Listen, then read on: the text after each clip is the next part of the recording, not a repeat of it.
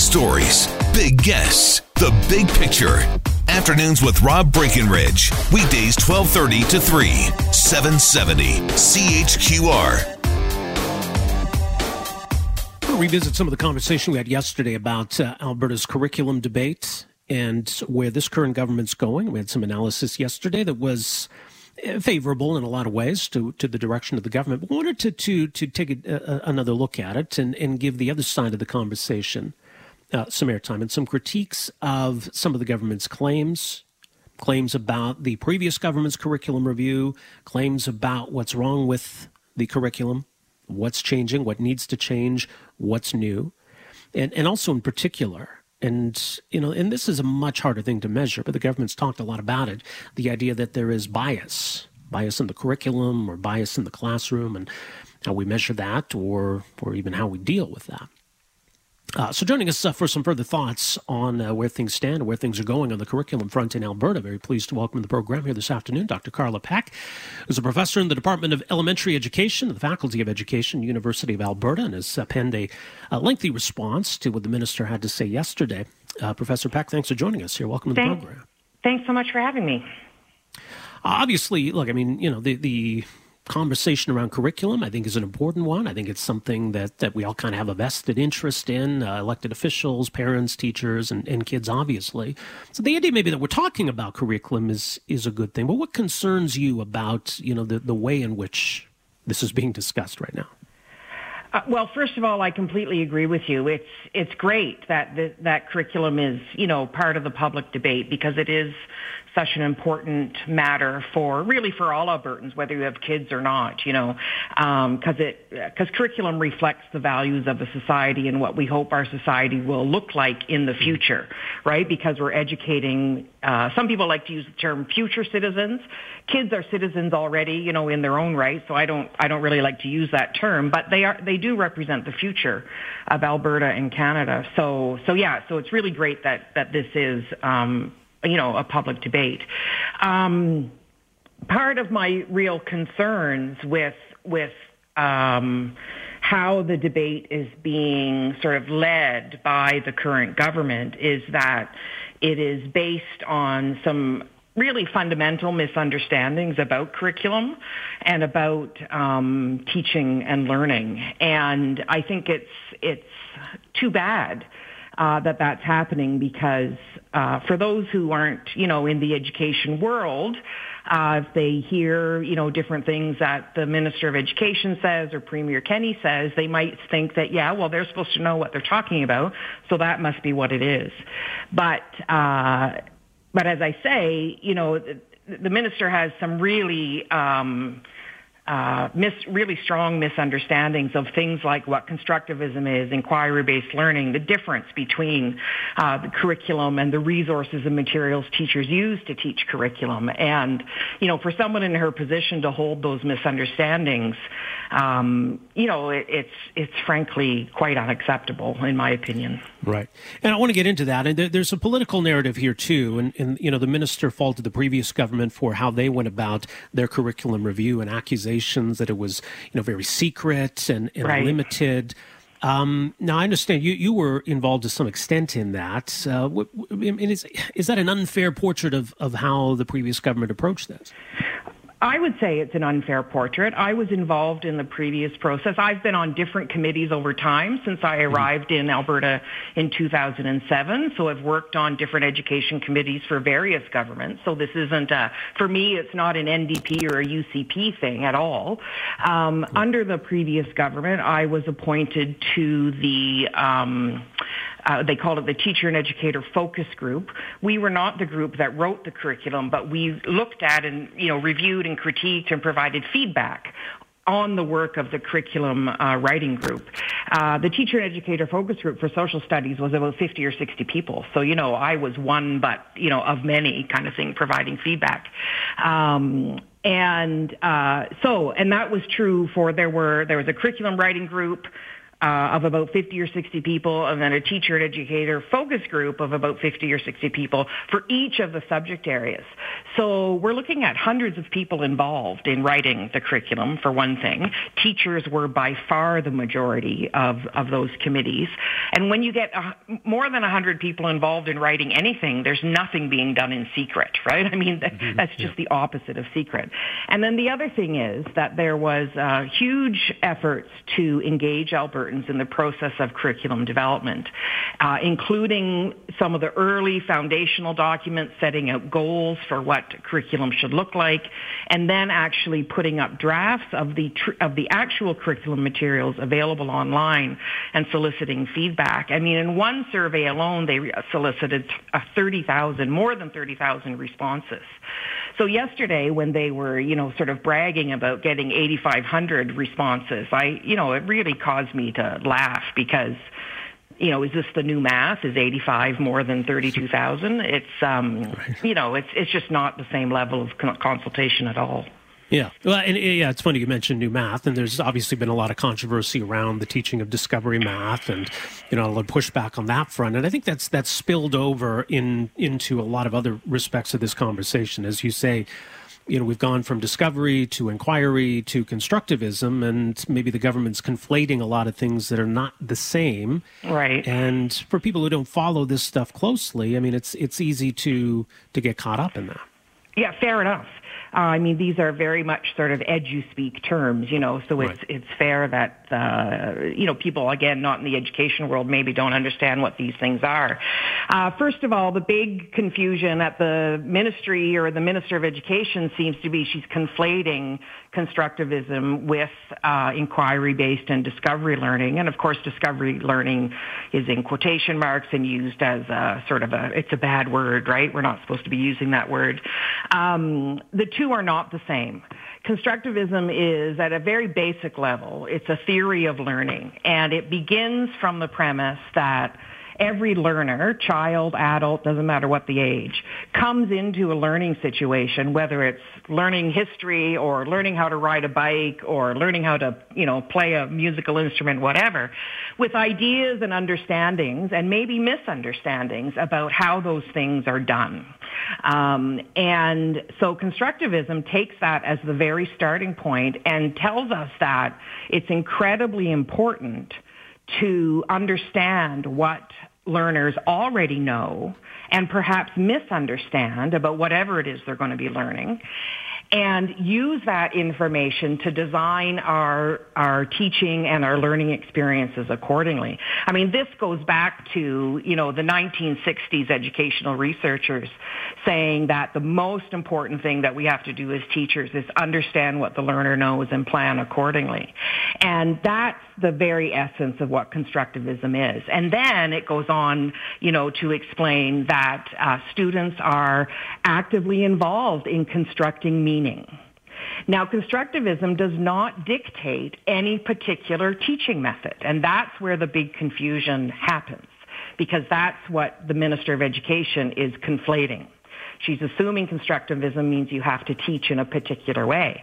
But mm-hmm. we construct our understandings about the world, about educational topics, about whatever it is we want, are interested in, in all kinds of ways, through reading, through talking to our peers, to our colleagues, to other students, uh, through do, having other sort of larger group discussions, from listening to the teacher, from listening to a guest speaker, from doing our own reflection about, well, how is it did I come to understand these things?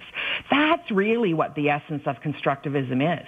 So if a teacher chooses to lecture, to do group work, to have students do independent work, those are all opportunities for a student to develop understandings, to construct understanding of, you know, whatever it is that they're learning learning. It doesn't say you must teach in one way only. Interesting. Let me put you on hold for a second here, if we can, uh, Professor Peck. We'll come back and we'll, talk a bit more about uh, some of the criticisms here, some of the response to uh, what the minister announced yesterday about changes to Alberta's curriculum and this ministerial order that's been signed. Uh, our guest uh, joining us on the line here this afternoon is uh, Carla Peck. professor in the Department of Elementary Education at the University of Alberta's Faculty of Education. We are back with more right after this.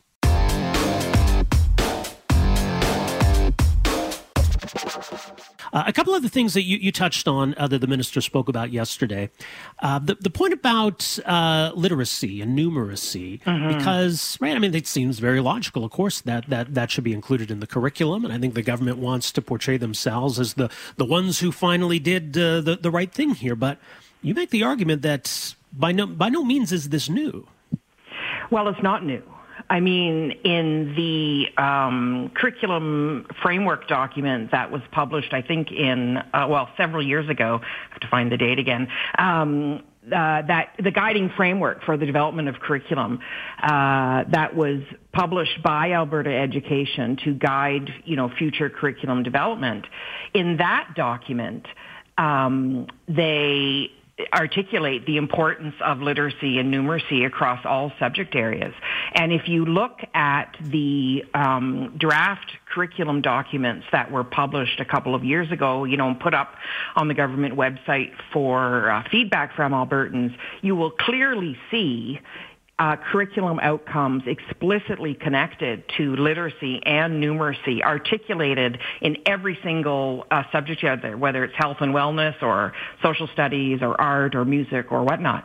Um, and yes, of course, literacy and numeracy are crucial, you know, and I don't think anyone would argue that those aren't important. Where the argument is, you know, is this, is this something new that this government is doing? Uh, I would also argue that this is something uh, that teachers are heavily invested invested in and have been for their entire careers, whether they are a math teacher or a language arts teacher. Uh, literacy and numeracy are important no matter what we are teaching, and in many respects, no matter what subject we're teaching, everyone, myself included, is a literacy and a numeracy teacher.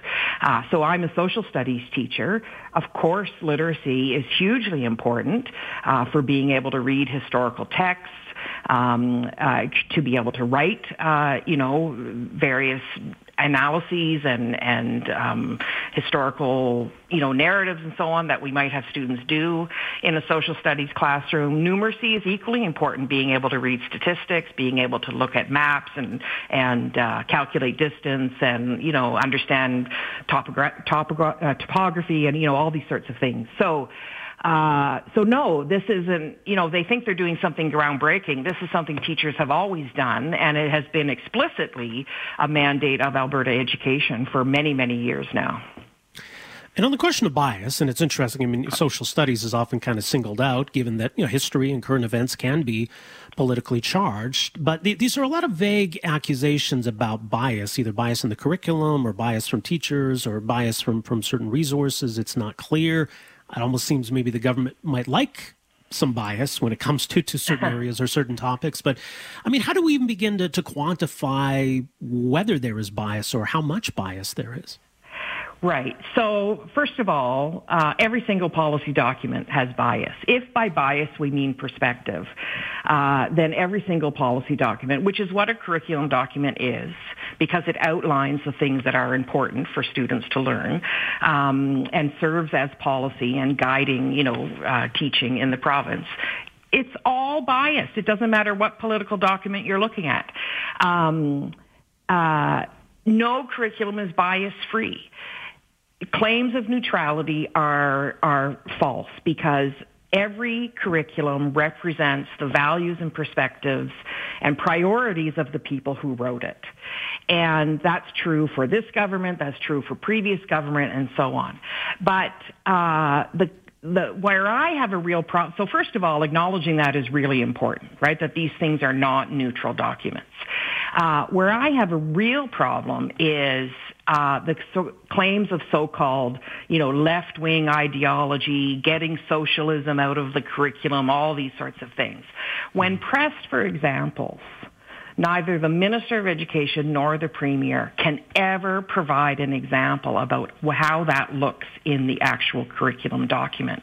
What they do is instead, you know, share a snapshot of a handout, uh, and not even often the full handout, but like a cropped image of, you know, a single question uh, that was maybe on a practice test or, you know, some other handout that was perhaps used in a classroom. And they, they put this out out there saying that uh, this is what teachers are using with absolutely no evidence that A, it's even more than one teacher, or B, that they're sharing the full document that that in chances are you know there might be questions that actually did represent another perspective another point of view but they've highlighted the one question that they're taking issue with and sort of presenting it to look worse than it is.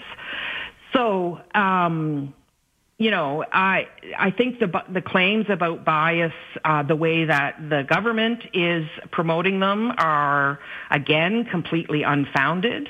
Um, I think in any profession, you're going to find people who maybe are doing things, uh, you know, that we would hope they might do something otherwise, but you know, there are over 30 or 40,000 teachers in the province. If they're showing us one or two examples, uh, it's pretty hard to claim that that's widespread across the whole province. So, just then, your, your thoughts on, on where that leaves us. You, you, write in, in your piece that you used to be very proud of Alberta's social studies curriculum, uh, that you fear that will no longer be the case. So, that we're not necessarily getting change for the better, maybe, is your concern here.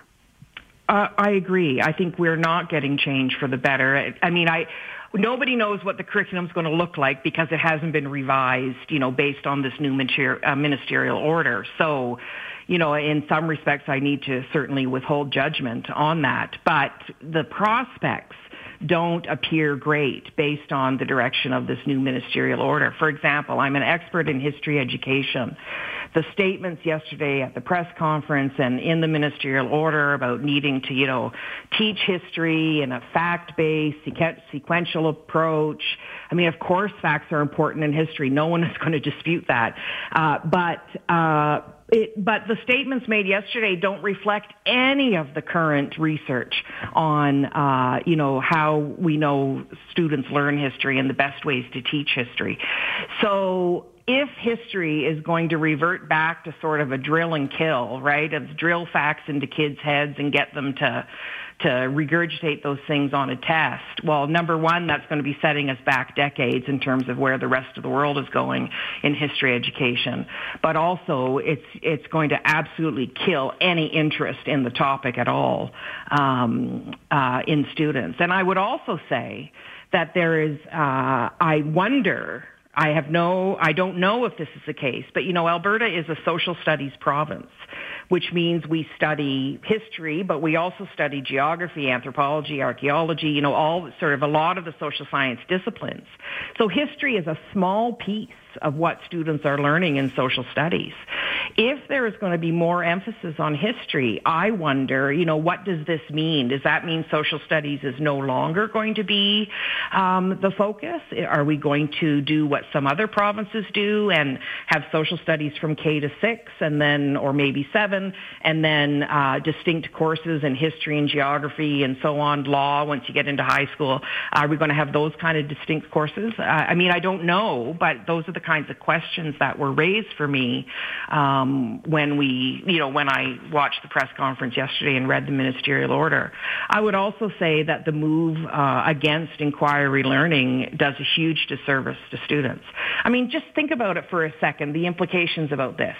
If students are no longer encouraged to be curious and inquire about things, which is essentially at a very basic level what inquiry learning is about. And then, you know, try and do research to answer their curiosity. Then what do we do with science fairs? What do we do with heritage fairs, which are sort of a history version of science fairs? Science and heritage fairs, the very essence of those is about students becoming curious about something and trying to figure out an answer and then sharing what they've learned with others. So you know, I don't know if people have really thought about the implications of that. If, if we are returning to a back to the basics, three R's, sit and listen uh, form of education, then um, that is hugely, hugely detrimental to um, students and families and does not at all represent current scholarship in the field. Dr. Peck, we got to leave it there. Appreciate your analysis here, and thanks for joining us this afternoon. Thanks so much for having me. All right, take care. Uh, that is Carla Peck, uh, professor in the uh, Faculty of Education at the University of Alberta. Uh, so, another side of the debate around uh, changes to curriculum here in Alberta. Thanks for downloading and listening to the podcast. Don't forget to subscribe, rate, and review for free at Apple Podcasts, Google Play, or wherever you find your podcast. You can also find me on Twitter at Rob Breckenridge. You can email me, rob at 770chqr.com. Talk to you next time. Afternoons with Rob Breckenridge, starting at 1230 on News Talk 770 Calgary.